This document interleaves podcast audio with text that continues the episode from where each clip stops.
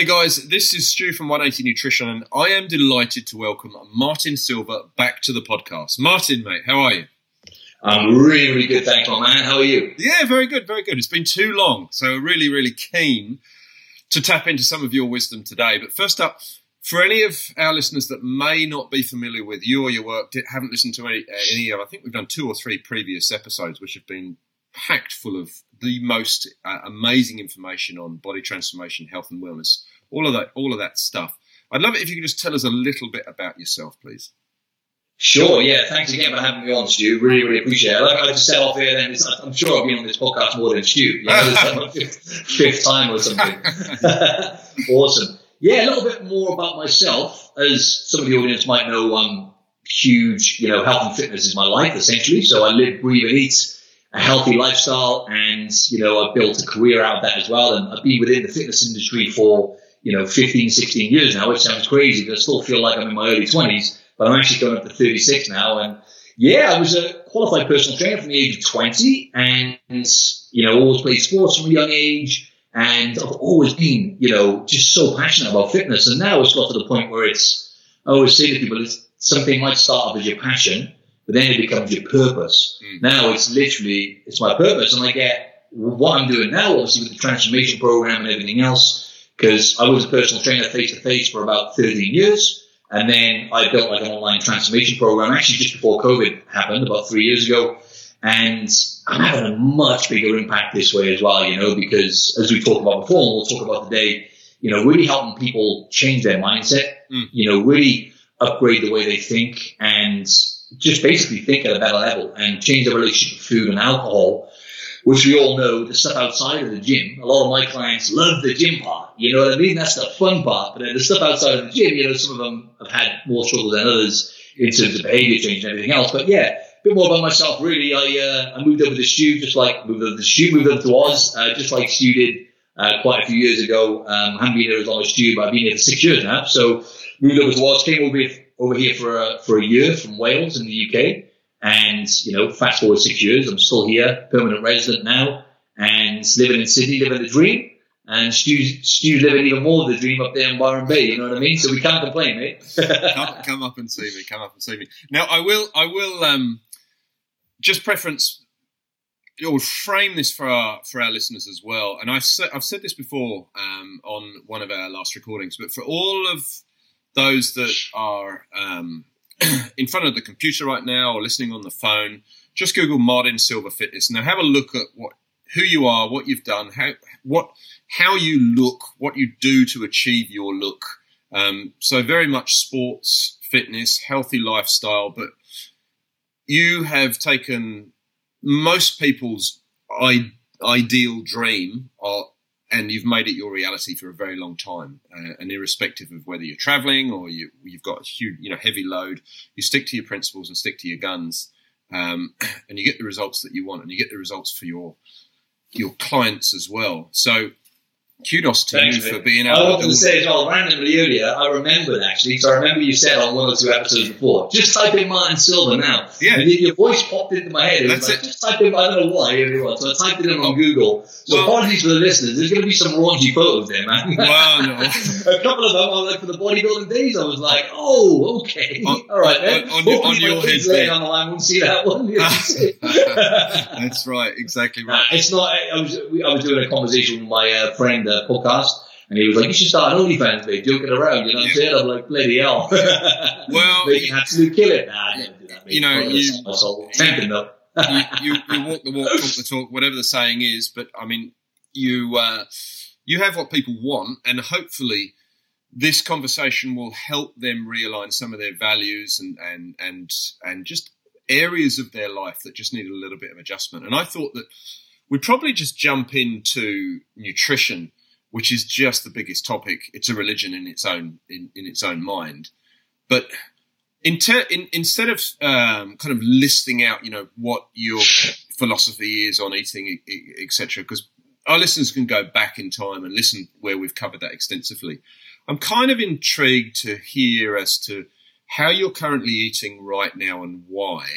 Um, but what you've tried in the past and then dismissed, and it might be, you know what, I wanted to nourish my gut, so I ate a truckload of fruits and vegetables and probiotic fiber and all this kind of stuff didn't work and kind of changed it because um, like science like we constantly evolve and we're tweaking and we're finding new things and our body changes as well. So what what are you doing from a nutritional standpoint right now? Yeah so thanks to Stu, really. I mean, I switched over to eating more of an animal-based diet a couple of years ago. We actually jumped, I think it was the last podcast we've done. And I was, I'll go back, but I want to just touch on this first, you know, because over the last two years, I've definitely been eating an animal-based diet and I've gone more, more and more carnivore, if you like. However, we can always label things, right? We can label it keto, mm. carnivore, paleo. And to answer your question, I've tried every single one. So I think this is a fantastic question because I've been here, there, and everywhere when it comes to different approaches with nutrition, behaviors of food, binge eating, go down the list, right? Because obviously with bodybuilding that I used to do back in the day, I went through some struggles there in terms of relationship with food and everything else. But in terms of what I've dismissed, one of them is definitely the plant-based one. I've got, I've got to hold my hands up now. And, and, you know, obviously the thing with nutrition and diet is there's so much individual variance from person to person. So someone listening back to this might be, you might be thriving on a plant-based diet. And that's the, the complex, almost amazing thing about nutrition and behaviors in the human body is everyone is so different, especially with nutrition. So I did, I started off, and let's just go back a bit. So when I really started getting more aware, because to be honest, I was a trainer for probably around about 10 years before I even kind of started to crack the code, so to speak. Not 10 years, sorry, more like five or six years before I really started honing in on nutrition in terms of eating more whole foods, being more aware of these things, because I was in great shape in my early 20s anyway. I was in fantastic, even since I was 18 years old, I was in fantastic shape because I started lifting at a young age, genetics and everything else. And it was only when I really started paying attention to, oh, actually, you know, I don't feel too good when I eat crap food. I think I must have got to, got to about 23, 24 until I started connecting the dots with that. Um, and then I naturally just started eating more kind of meat and cooking my own meals and just, just naturally just being more aware. And I was about 24, 25 then. And actually I started getting to a good place because I was eating just more whole foods like we always talk about. I guess when I look back, I was nowhere near, I didn't have the knowledge to be honest back then. When I look back, I was actually eating single ingredient foods primarily. You know, I started off doing that, and it was like, oh, okay, eating more salmon, meat, veggies, etc. Started feeling better, started performing better. As a byproduct, started looking better, and then I discovered bodybuilding. Right, so cut a long story short, I got into bodybuilding, then got to the high level with that. You know, got to the pro level, competed, competed nine times in total. Obviously, I don't, don't compete anymore. And then that went from really get to a good place in my relationship with food, naturally wanted to eat more whole foods. Two, getting to a point where it was like, right, extreme measures. Didn't know what I was doing, just jumped on stage on a whim. Had like an old school bodybuilder give me a diet plan, you know, which was treacherous, very restricted. The same story, really, you know, chicken and broccoli. Everyone's heard the bodybuilding, typical cliche bodybuilding stories in terms of, you know, eating eight meals a day and eating turkey and asparagus. I'm not exaggerating either. Literally eight meals a day at one point and turkey and asparagus every single meal. And I ended up no shit, uh, excuse the French, sorry. Um, no, no wonder I actually ended up getting, you know, a poor relationship with food and being overly restricted when I was getting on stage was leading to overeating when I got off the stage. It's what I like to call a symptom eruption. And you can relate this just to anyone listening back. It's not just bodybuilding. You know, when you try and restrict, you might be trying to drop weight, trying to drop weight, trying to lose fat. And then what you're doing is you start restricting foods and, you know, restricting calories. And then you can become overly restricted. And what happens then is you'll get a symptom eruption, right? You get to the weekend, you try to suppress all those symptoms in terms of emotional eating and essentially just restricting the food you enjoy, and then you end up just overeating and binging. Well, that's what I was doing after each comp, and then because of the impact, it's different when it comes to bodybuilding. It's just not healthy for the body. Mm-hmm. So you know, you end up having a negative impact on your hormones and everything else. So whatever was going on, some of it was physiological, a lot of it was psychological. I ended up then having a struggle with food. So even when I wasn't competing, I would be just overeating on the weekends and, and trapped in that cycle of essentially restricted in the week. Because another thing was, without going off too much, is I got really attached to how I looked. And I'm sure the audience can resonate with this. I got so attached with how I looked physically. I don't think a lot of guys talk about this, but when you do bodybuilding, naturally you're getting critiqued against other mm. athletes on stage. So you start then looking at what body parts do I need to improve on. You've been absolutely shredded Again, I'm sure people can identify with this when you've got really. My clients say this to me as well. I want to get back to where I was. And it's like we're gonna get we're gonna reinvent yourself now. Yes, you're gonna get back to how you're feeling, but we're gonna get you to the next level. But you're always going back and looking back at how you looked and everything else. So then I was constantly trying to in that mind, almost in that diet mindset, even when I wasn't competing, because in the week I'd be eating the foods that I ate pretty much bodybuilding, similar, you know, chicken, potato, asparagus, the usual stuff, very restrictive. And then we get to a Friday, I would have that, that symptom eruption that I talked about.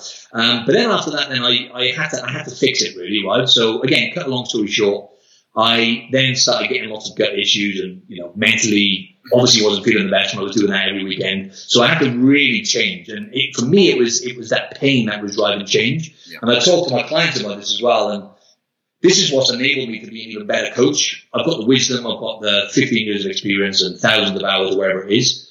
But it's more a case of the experience that I, well, not more a case of because, it, you know, there's loads of different levels to this, right? But the being through down to the trenches with this stuff enables me to have more compassion for my clients and actually be able to help them better.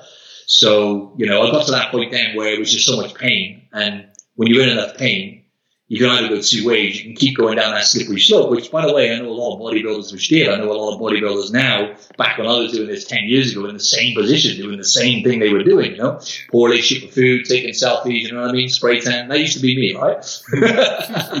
but uh, I evolved, luckily, and I got to the point where it was just, it was just a nightmare. So I thought, right, I need to start fixing this again. So now it was more of a conscious thing, right? This is not working. I'm, you know, I'm eating 5,000 calories in Domino's Pizza and Ben and Jerry's, you know, tw- twice a week on, twice, twice on the weekends. Wow. Then I'm restricted. Now I'm punishing myself in the gym. Um, so yeah, so then I started just, um, honing in on just fixing my gut. So I was getting gut issues and everything else. Um, and then I kind of took more of a, um, more of a paleo approach then. So I started removing, rather than having that mindset of removing things, I know I've talked about this extensively before, but I always had this approach with clients as well. I think I really want to reinforce this point. I wasn't thinking about what I needed to cut out. All I was thinking about is, right, what do I need to add in? How can I fix this problem? Mm. Right, I need to improve my gut. Let's add in more vegetables. Let's add in more protein to blood my appetite more. Okay, let's not be too restrictive. Let's, let's have more complete meals. Yeah, let's stop stop eating chicken breast and potato because you're not really getting the fats that you need and the micronutrients that you need. So let's add in more vegetables. Let's have more variety. You know, maybe switch up the meat sources and everything else. And then I started just enjoying my meals more. And uh, it was more of a paleo approach, though. When I look back, it was more kind of like just literally uh, meat, some vegetables, and that was pretty much it, and some fruit as well. And that was kind of the approach I took. So I've tried paleo, I've tried all these different kind of approaches, um, but it always came back. And even keto, I've you know dipped in with that. And we can talk about fasting and stuff now, which is something I don't really even look at as fasting anymore. I think um, I think that's an important thing as well for people to understand when I'm talking about restriction it's the word you use mentally. When you say fasting, again, you, are taking away, you're restricted. That's so when you even use that word, people, most people struggle with calorie restriction. They struggle to lose weight. So when you start adding in, oh, fasting, it's taken away again. It's restricting again. It's going down that same slippery slope. So for me, it's just for the last six, seven years, I've been eating later in the day because I feel better. I don't even look at it people say, "Oh, you fast, do you?" And I'm like, "Oh, yeah, actually, I do. I just tend to feel better and be more productive when I have one or two big meals a day, which is what we'll talk about." Um, so, to be honest with you, I've tried lots of different approaches, really, but it wasn't really a, necessarily a conscious thing in terms of you know keto, paleo. When I look back, I was definitely taking more of a paleo approach when I when I fixed this problem. Um, and just removing, I just started having less dairy, and I noticed I felt better. Didn't get the gut issues that I had, and you know, just less processed foods in general. Yeah. Um, but yeah, but where I'm at now, I do eat more of an animal-based diet. I eat meats and fruit primarily, and I'm thriving right now. Really, that was a that was a very long-winded breakdown, but uh, it's, it's, a long story, it, it, it's it's good to hear, and I think it's important to note as well that oftentimes society tells us, well, you're going to have to eat more fruits and vegetables to be healthy. Um, but of course, we're all at very different stages in our health journey. And you mentioned that you had some gut issues. I've had some gut issues as well, and I would say that 95% of the population probably could agree that they've had gut issues at some stage um, in their lives as well. And for me, and for many people that I've spoken to, increasing the amount of fiber or when your gut is compromised doesn't generally help, uh, and oftentimes can make things worse. And so, trying to concentrate and fix whatever's going on inside, and shifting to that more animal based approach, um, irrespective of of what you want to call it, kind of is restrictive in, in as much as you're just cutting out a lot of the stuff that would potentially cause uh, issues with a compromised gut. And so I know um, I mentioned previously that collagen was great for me. Uh, it just it just seemed to help the gut um, tremendous tremendously, and, and, just pulling back a little bit on on a lot of these vegetables that used to make me feel bloated, and, and now I'm kind of pushing pushing them back in. Um, just to try and hit all of those micro macronutrients as well without any issue. So yeah, I'm I'm with you. I think on that, definitely animal based for me. Um, protein, fat, um, and and um, micronutrients are really really important. Nutrient density for me is the key. I just want to make sure that I'm getting all of the building blocks as I age, which which kind of leads me on to then you'll you'll have some you'll be the expert in the room on protein intake, coming from where you have, and being able to do what you've done with all of the protein that you were ingesting. Now, the more I've been listening and reading and researching, like protein, super, super, super important as we age, um, and kind of irrespective of where you are in in life. Um, it's not something that we want to scrimp on, but a lot of people are confused how much do I need? Like, what type of protein do I take? Like, when when should I take it? So, what are your thoughts on on that? Mm. So, with protein, it's funny you say that because I do notice time and time again patterns with any clients that I've taken on in the past. Thankfully, now I'm very selective with who I take on, and I need to make sure the person's a good fit so everyone gets results. But in the past, the patterns I've seen is whenever people are under eating, it depends on how much the person weighs in terms of how much they need. Rather than going into the grams and stuff like that, let's talk about the behavioral thing and also why it's so critical that you actually have adequate protein. When you're under eating protein, naturally what you do is you replace those calories with more fats and carbs, essentially, right? So you're always going to be, when you're hungry, you need to eat, right? As simple as that. And when you're not adding, when you're not being mindful of having a certain amount of protein each meal. This is a simple thing that I, get clients to implement, and I'm really. It doesn't matter, you know. There's lots of research to show you can eat, eat a certain amount of protein each meal to build muscle, for example, right? And for the, the anabolic window and all that kind of stuff. And, you know, mealtime and eating frequently is key because it keeps your metabolism elevated. And none of that is, um, is actually true, basically, right? And this has been proven now in research, right? So the key thing is, are you eating enough protein day to day, right? And if you had a day or two under where you're not having adequate protein, it's not really going to be a big issue. But adding more whole foods and single ingredient food, right? So it's always going to come back to this as well, even when it comes to protein. It's like, right, how can I add, how can I get basically the best of both worlds? Just like Stu was saying there, micronutrients, right? So are you having complete meals? I always say to my clients, you know, especially when they feel like, oh, what, what can I have to snack? Right? I get this question. Yeah. I don't really get it as much now because again, a lot of people I take on, they're already at a, a, quite a good level, but a lot of them still do struggle with, you know, snacking and overeating and stuff like that. And it's like, well, most of the time when you're snacking, you're just not having complete meals. And it's a behavioral thing as well. as an emotional thing and you're eating based on emotions or mistaken hunger for thirst, which is also a big one as well. Just simply not drinking enough water mm. or having enough salt. When we strip it all back, you know, the person is just basically um, not eating not eating enough protein either, right? So mm-hmm. really, the, the key thing is having adequate protein each meal, right? So I always get my clients to try and have, you know, say one to two palm sized amounts, basically, of meat with each meal. And when you have having meat, when you have a red meat, specifically, for example, a ruminant meat from ruminant animals, right? Whether that be, you know, uh, cow, elk, deer, those kind of things, right? Bison, those kind of things. But, you know, beef is going to be the most nutrient dense food you can eat anyway. So when you're having more complete, you know, you're having fats and protein together in one, right, with those kind of foods. And then having, you know, if you can, again, we were talking about gut health and stuff like that. If you, if you don't have any issues with vegetables and plant, plant-based foods, especially vegetables, you know, including that on your plate as well, as, you know, having a fiber and micronutrients from vegetables, having a micronutrients and protein, so a good balance of protein and fats as well on your plate. So having, you know, and I say to my clients as well, having beef or having, sometimes having chicken thighs instead of breast. So you're getting more fats from the meat then, mm. which then tend to keep you more satiated as well. So having that balance of protein and fats, but just cut long story short, really, you want to be trying to aim to have protein with every single meal. And if you can get that through single ingredient foods, really, um, especially, you know, like just simply beef, chicken, fish, eggs, single ingredient foods, especially eggs and beef, which are going to give you, you know, beef alone gives you pretty much all the essential nutrients you need. Not to say that I recommend that, right, in terms of thriving by just eating beef, but you're going to get most of the balance of protein, fats, and micronutrients you need just from eating beef, essentially, right? So beef and eggs, like an egg yolk is like the perfect multivitamin. So if you include those kind of foods into your into your um, food regime every single day, it's kind of hard to go wrong. But aiming for those single ingredient foods to get your protein intake is always going to be the best bet. And if you're really struggling with that, obviously having a supplement then. So I do get a lot of my clients to, you know, have a protein supplement to make up for the protein they haven't got and make sure they have an adequate protein. Um, but yeah, I would definitely just say trying to focus on never having any meals where you're not having at least 30 to 40 grams of protein. So that's like a palm to two palm sized amounts of meat. Yeah. Um, and if, you, if you're having, you know, let's say you have a smoothie in the mornings, simply add a, add a serving or two of good quality protein to that as well and just get into the habit of doing that because then what happens is, you know, it blunts your appetite.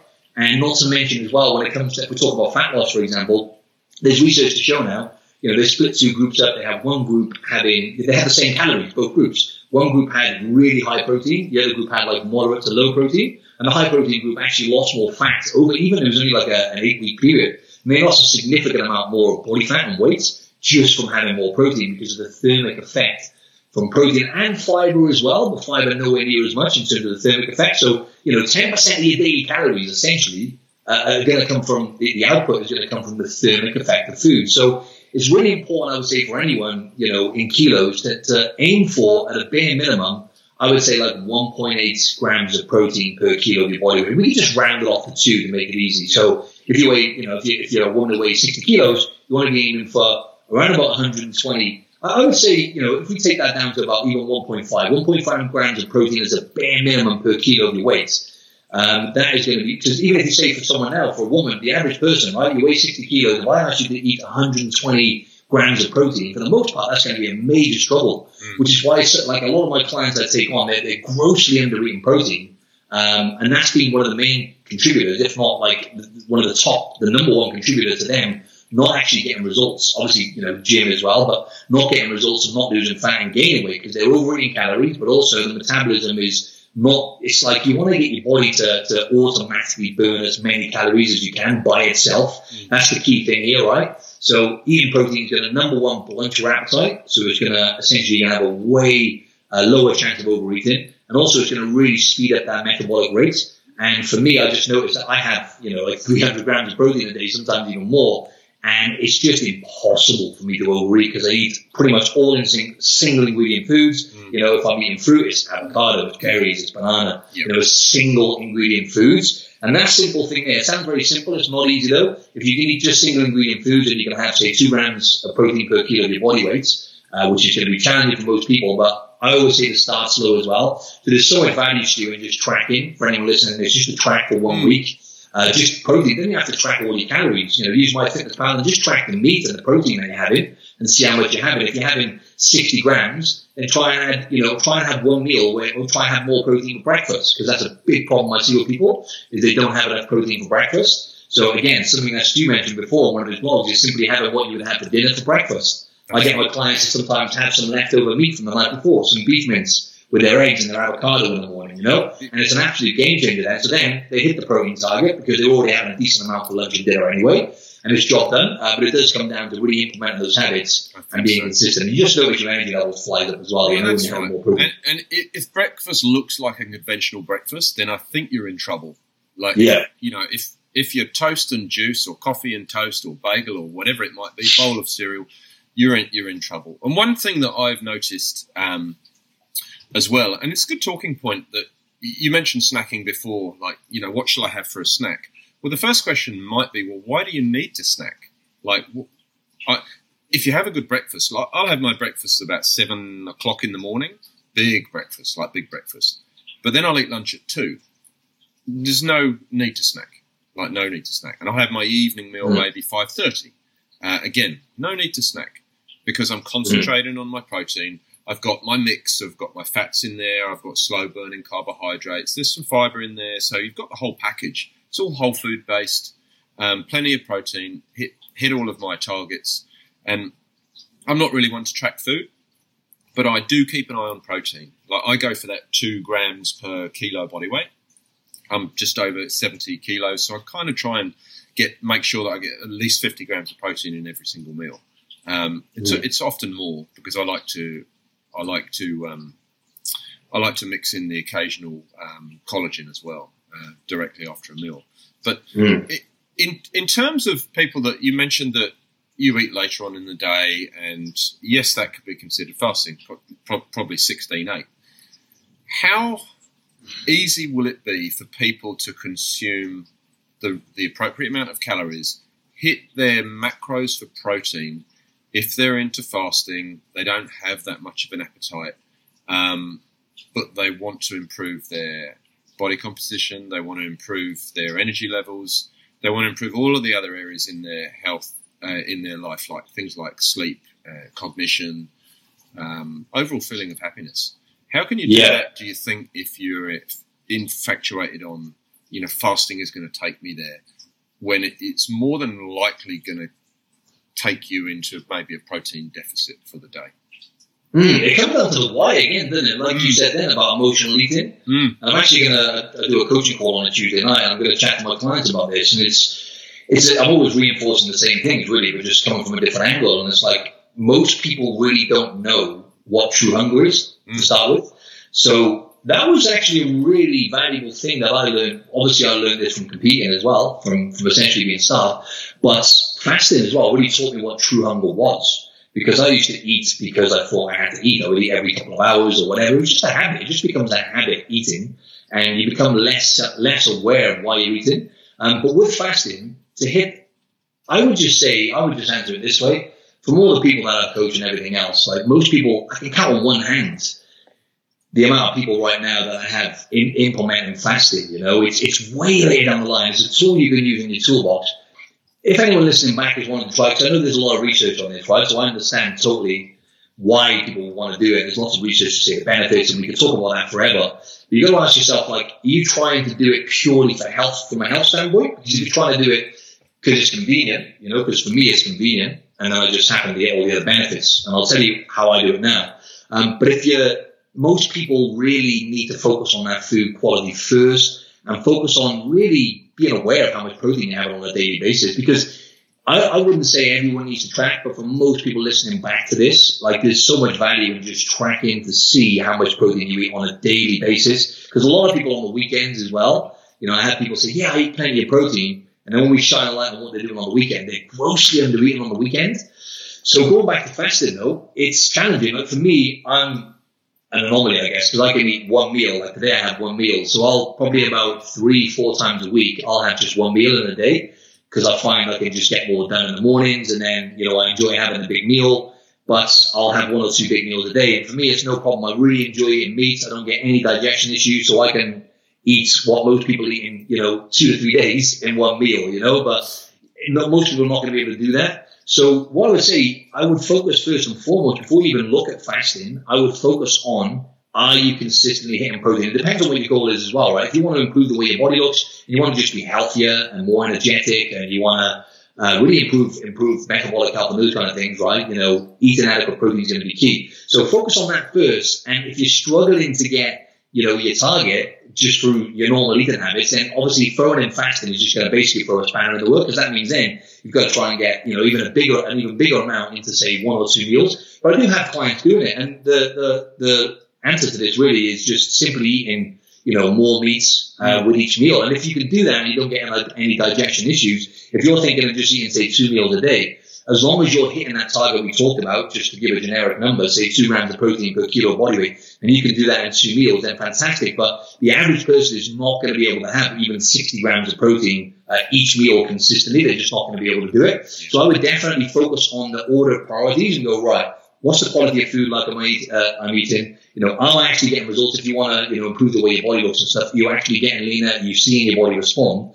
Because if you're not, then obviously something's going wrong there. And for the most part, if you struggle to lose fat, obviously you're overeating calories. And if you're overeating calories, you're definitely eating too much ultra processed food, 100%. Even if you don't think you are, a lot of people say, you know, I eat healthy, and they're just not educated enough in terms of what whole foods are because mm. everything's marketed nowadays. You know, protein is like a magical. I've said this before. It's like a magical mac- macronutrient now, right? You see protein on all the wrappers. Um, so the reality is, you want to be focusing on eating single ingredient foods, whole foods, at least 80, 90 percent of the time first, then hitting that protein target, and then if you're fasting and you're doing both those things, as long as you're getting that big amount of protein onto your two or three meals and you're being really diligent with that, then you're not going to have any issues. But going back to what I said, even with protein, I would really focus because everyone when they when they hear the word protein, and a lot of people when they, they most people don't know what high protein is either. That's another thing because people say, yeah, you know, I've had I've taken clients before, yeah, I eat quite high protein, and you look and they've had like you know a piece of cheese, a few nuts. And maybe a protein shake, and you're like, you're grossly under eating protein, you know? So a lot of people don't know what high protein is. No. So if you try doing that, if you try eating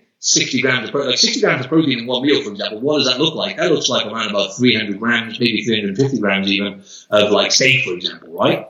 Um, each meal, or 350 grams of chicken, one meal, 350 grams, maybe even 400 grams of beef on the other meal, right? Most, some people can do that, but a lot of people are not going to do that consistently day in, day out.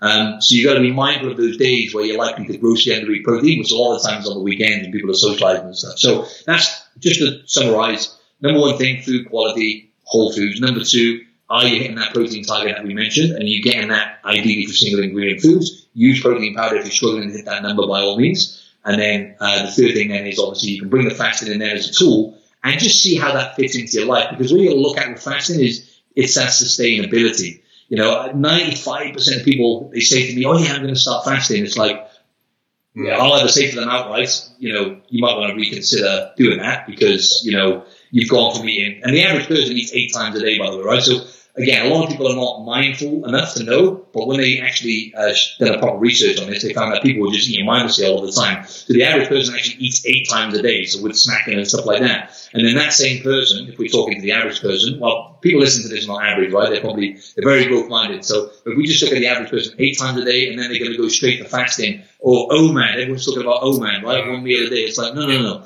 You've got no place doing that. Essentially, you're using it for the wrong reasons. A lot of people use fasting to lose weight, and it's a terrible approach because then you're trying to restrict again, right? So that's what I would say. Really, is again another. Uh, a long, in-depth answer, but um, I, I, would say that's a priority. You, you know, I, I, I, completely agree. Uh, from the analogy of a car, it's almost like fasting is tuning, but if the engine needs an overhaul, then you probably wouldn't tune a, a knackered engine. Like let's mm. fix that. Let's fix that engine first. Let's get it back to its working order. Let's get, let's get it working on all cylinders, and then we can start to think about tuning it. But um, so protein, uh, fat, carbohydrates, often considered the fourth macronutrient, alcohol, um, in its own right. Where does that sit with you nowadays? Because with alcohol comes, it's a little bit like in the olden days. I watched a movie called The Gremlins, and they said, you know, with with gremlin comes responsibility. Like you treat it very carefully, otherwise it's going to grow out of control, and the whole fiasco is going to start. And that was the basis of the movie of things going wrong very quickly. Um, alcohol can lead to um, overeating, of course. Um, all of the guard, you know, guard comes down. It can, it's another way of consuming calories very quickly. Uh, it can disrupt the liver, and the liver's got a good job to do. It can also disrupt sleep, and sleep is really important if you want to hit all the health goals. Where do you sit on that? Because I would imagine you would have come from being like party boy Martin Silva all the way through to well, I know a lot more now, and I've got longevity in mind. Um, do you still drink alcohol? If you do, how much, and what are your thoughts on it?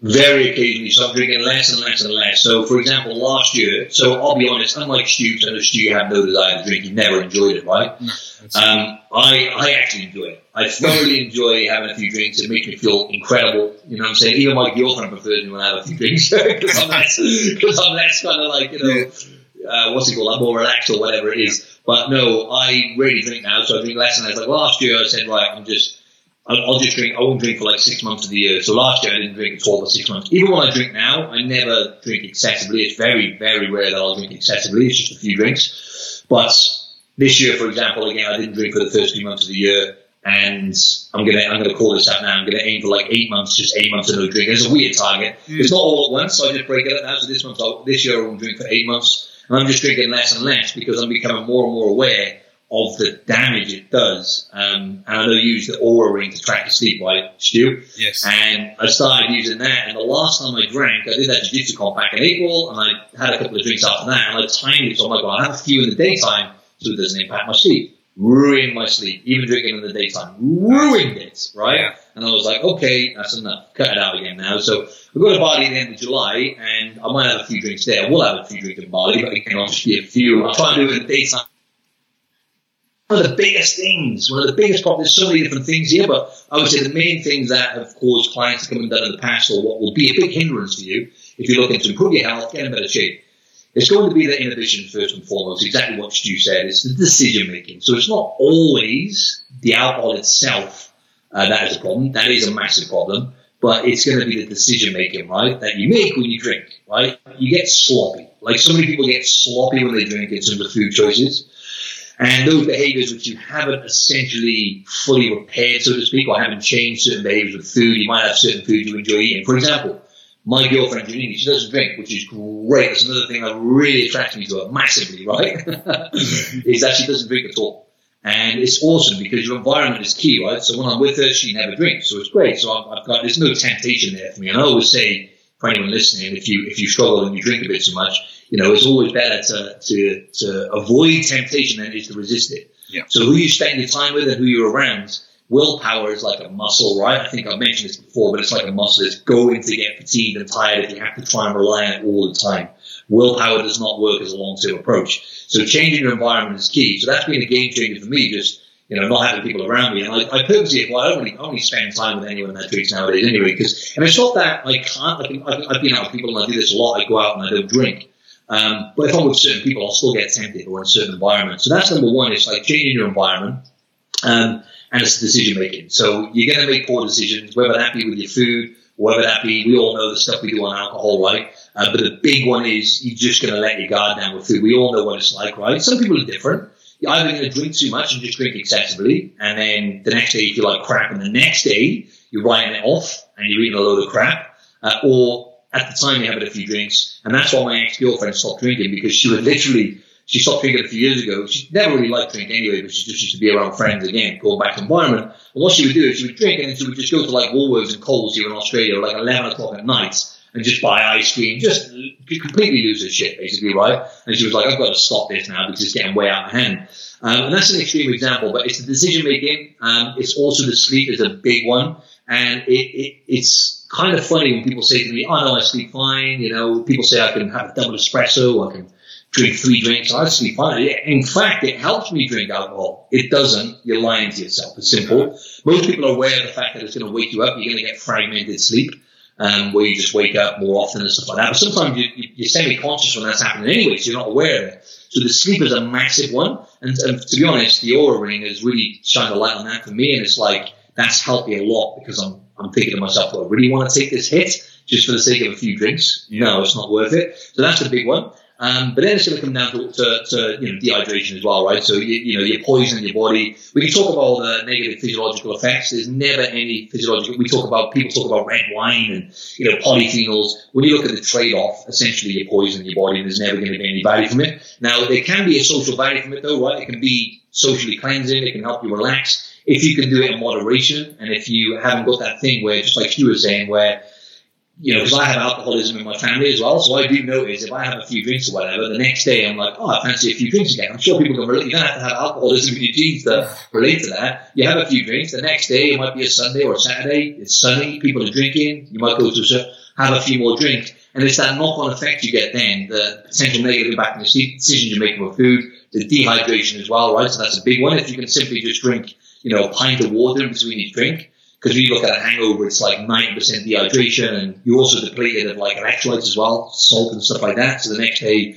you're craving. Um, but just to answer that question, there are three things that I would say to really be aware of with alcohol. And it's more a case of, you know, you've got to ask yourself as well. I don't want to get too deep on this, but you have got to ask yourself, what are you escaping? I just say to clients straight up now, you know, what are you escaping? Right? Just straight up. Because people deny that and they've never been asked, asked that question before when you drink an alcohol, and I'll say this myself, I ask myself this now. Remember if you, with Janini, for example, what am I escaping? Even, even if I go to Bali, right? It's like, oh yeah, I want to relax, but do I need to drink alcohol to relax and be so? No, I don't need it. So I, I just ask myself, what am I escaping? Oh, maybe I just want to. Uh, maybe it's boredom. Maybe it's like, you know, it could be for anyone else. It could, it could be, you know, loneliness. It could be anything at all. You could on a list, stress, anxiety, about an anxious day at work. I'll have a glass of wine that can become a, a pattern then every day. You have that cue. I get home from work, I'm looking for that stress release. And most people do drink in a week as well. And then you, you, you drink alcohol to calm you down. So, um, the key thing I just want to finish this with is, is to replace the feeling, right? So I always say this to clients is number one, figure out what you're escaping, right? Especially if it's excessive drinking. What are you escaping? Uh, to be honest, man, I'm escaping work. My work is stressing me out so much that it just helps me escape and just switch off from work. And that's one thing that I, you know, that is something I picked up on is while am I escaping? And it's not switching off from work. That's something I'm sure you can relate to this. An entrepreneur, it's very hard to switch your mind off. Yeah. Um, but it's like I don't need, I don't, I don't need it, but it does every now and then. It just happens to switch off and relax more when I'm around Janini. But I don't need it. It doesn't make any difference in terms of how I communicate with her or anything like that. It's just a thing I have in my mind essentially, and that's the same for anything else. Ask yourself what you're escaping, and then um, just look at how can you replace that feeling you get from it. So you might come home from work, have a glass of wine. It's a habit, you know, it helps you de-stress from work. What can you do to replace that feeling? Can you just distract yourself, listen to a good podcast, go for a walk? You're gonna you're gonna feel more relaxed when you do that instantly. Or can you do some yoga? Can you do a little bit of exercise? Uh, can you do a hobby that you enjoy? So you, are releasing your stress, but you're doing it in a way which is going to serve your health better. So it is a case of replacing the feeling you get from alcohol as well. So, yes. No, very, very good. I, I like, yeah, I like what you're saying, and it's it's really important to note that when you have the ability to track some of these metrics as well, you mentioned the Oura ring and sleep. When you when you can see those metrics in black and white, you can't argue. Like you can't argue. Like I know that I had I've had a drink of alcohol and I looked at my deep sleep and it didn't happen that night. I just hit REM sleep and light sleep. Um, then we know that there's a compromise. There's a trade off at the end of the day. Do you track any other metrics? Do you recommend that there are any particular metrics that you keep an eye on, um, just with general health and longevity in mind? To be honest, no. Literally, the only thing I track right now is is the Oura. Mm. And I was tempted to use one of those. Um, I'm not sure if you use one of those blood glucose monitors. Um, uh, that you can. Yeah, yeah, yeah. I, I have. Used, have you used one yet? I have. Yeah. Yeah, yeah. Was it was it interesting, or did you learn? Um, yeah, it was. Look, what I learned was that um, oftentimes we're told that look, you know, don't eat white bread, um, don't eat white rice. You know, be careful of potatoes because they're at the top of the glycemic index scale and they really push your blood sugar through the roof. But very, it's very rare that any of us will have a slice of white bread in, in isolation. You know, I'm hungry. I'm going to have a lovely slice of white bread. Like, it doesn't happen. Like if you put butter on that bread, then you've got fat. That changes the score. Um, that changes how things work. And um, change that taste as well. Then that's the, that's what we're looking for. That combination of carbs and fats. Exactly. Like, oh. right. That's the bliss point. yeah. Um, I um, like whole foods for the win. Like protein and fat. They're like it blunts everything. Um, I found that what I was eating, which essentially was an animal-based whole food diet, was was pretty good. Um, I found that walking after each meal was really good for glucose, um, and that really just, it, I think it just clarified as to as to exactly where, or what I was thinking that uh, what I was thinking was the right approach to take for me personally was the right approach. Like it, I'm, I'm, glad you mentioned that. Sorry, continue. Sorry. Um, that, that was kind of it. Like, yes, um, great.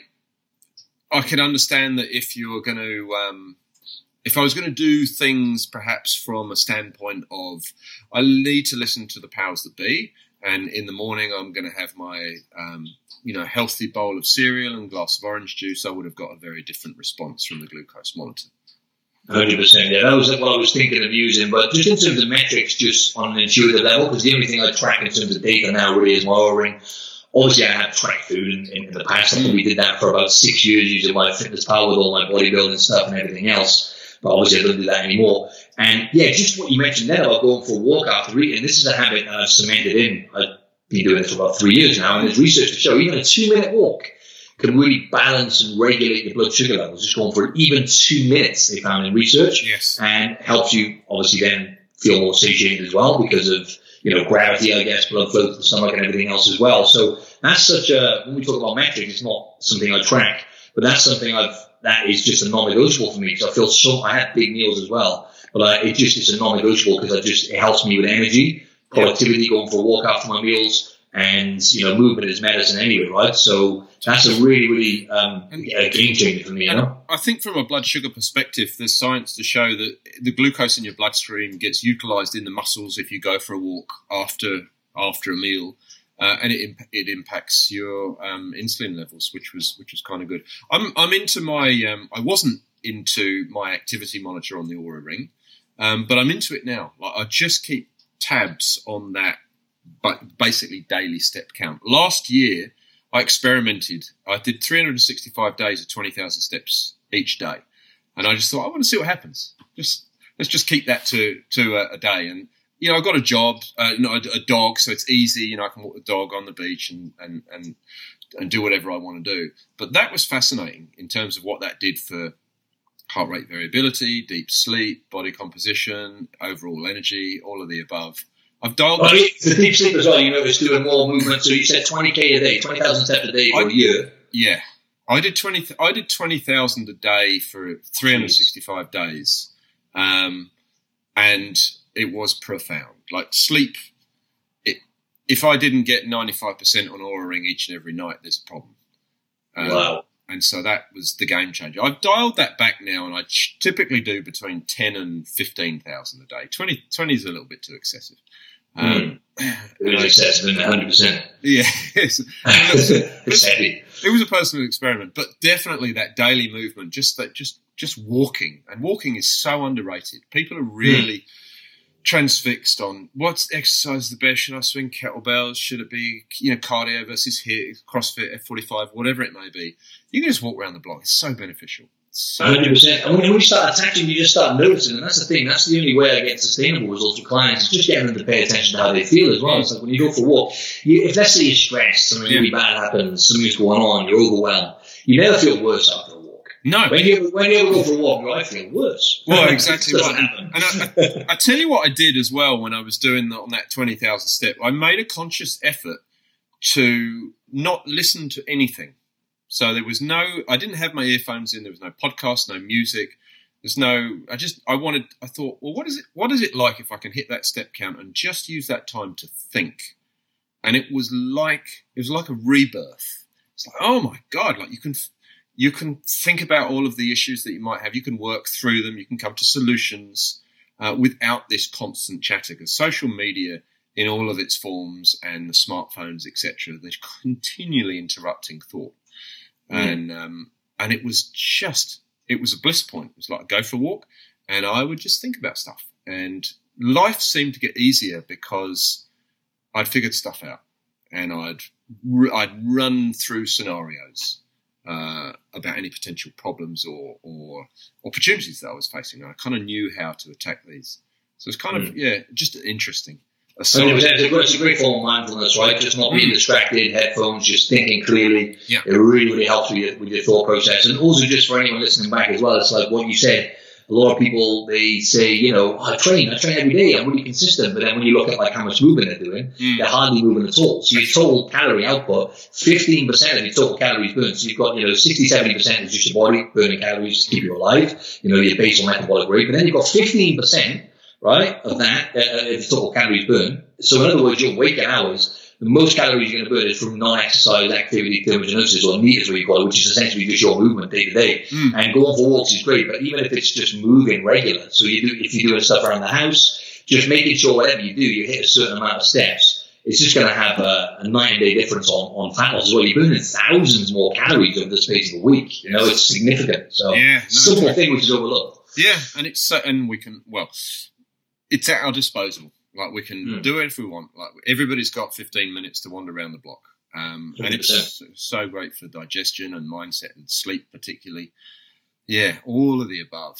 Yeah, um, change your state, as you said as well, right? It's a great way to change your state, right? Yeah. When, you, when you're in any, any state, like for you, for example, you might have had a few problems you have to solve. Mm. Change your state, change your environment, game changer especially if it's out in nature as well, right? Hundred percent. Well, uh, that's right. And and I, I mean, up in Byron Bay, I'm very very lucky. We've got these long, endless stretches of, of beach, so it would just be shirt off, board shorts, getting the sunshine, just taking it all in, being immersed, grounded, vitamin D, all of the above. Unbelievable. Yeah. Beautiful. Beautiful. So good. Perfect. So, mate, we're kind of coming up on time. Just a, uh, closing question that I would like to ask you. Um, health and wellness space right now. What excites you in this space?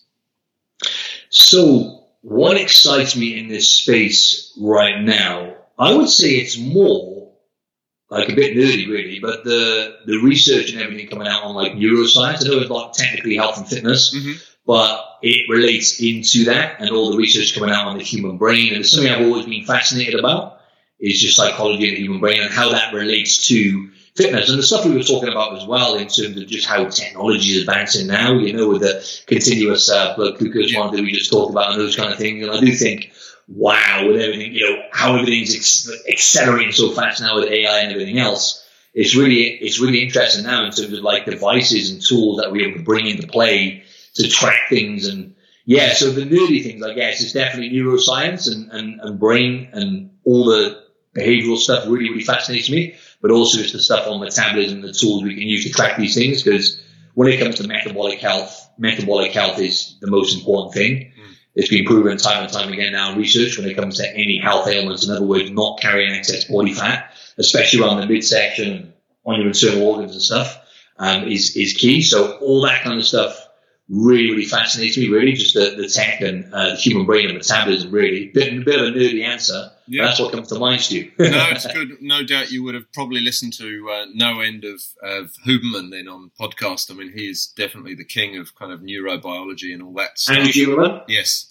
Yeah, yeah, yeah, yeah, of course, man, hundred percent. He's the one that got me like tuned in even more. Yeah. Um, I'm trying to think what else though. Yeah, but that's the, the main things that come to mind um, for me, really. Absolutely. Yeah. Well, uh, you mentioned metabolic health, uh, and everything that we've spoken about today will impact that drastically. Moving away from ultra processed foods and dropping the industrial seed oils, refined carbohydrates over to a, a whole food approach, moving your body, getting sunshine, working on sleep like they're game changers. Um, yeah, exactly. And it always comes down to those things, right? Right, Stu? And just to kind of wrap this up, it always it's, it's going to come back to the same fundamentals but it is a case of how you, what you can take away from these podcasts, right? You take one thing away mm.